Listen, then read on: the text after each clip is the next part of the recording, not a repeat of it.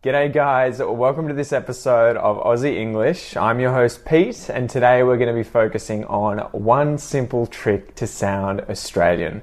Let's go.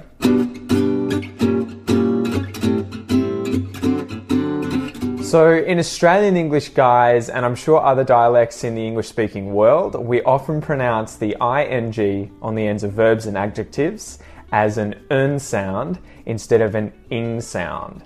This is laziness on the part of English speakers, guys, where we're not pronouncing these vowels in words that aren't emphasized very well. So we're pronouncing them as an er sound instead of whatever their respective vowel sound should be this sound is made by not moving the mouth very much. You kind of just barely open it and make a sound like a zombie or a chimp. What are some classic examples? In Australian English, you're going to hear people say all the time, How's it going? How's it going? So, this is obviously how is it going, but it requires way too much effort to say it like that. So, we say, How's it going? Another example, what you doing? What you doing, mate? What you doing? This is what are you doing? But again, too much effort required. What you doing? What you doing? One last example before we get into the exercises is are you kidding me? Are you kidding me?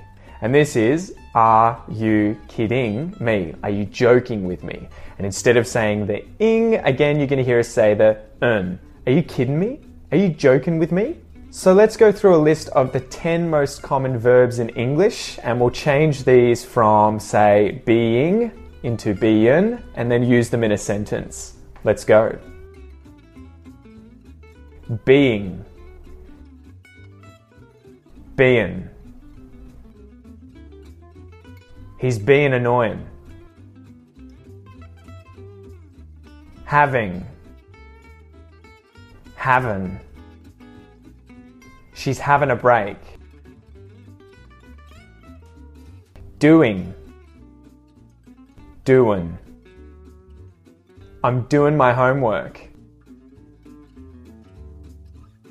Saying. Saying. We're not saying much. Going. Going. We're going home. Getting. Getting. You're getting tired. Making. Making. She's making a fuss. Knowing. Knowing.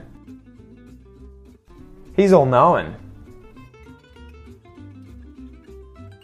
thinking, thinking. We're thinking. And the last one, taking, taken. I'm taking it off. So that's it, guys. One really simple tip to change your English to sound a lot more like an Australian and probably native English speakers elsewhere in the world. Change the ing ing into a sort of schwa n or an en sound that sounds more like an un. Going, going. Doing, doing. Taking, taken. Making, making. I hope that helps, guys, and I'll see you in the next episode. Peace out.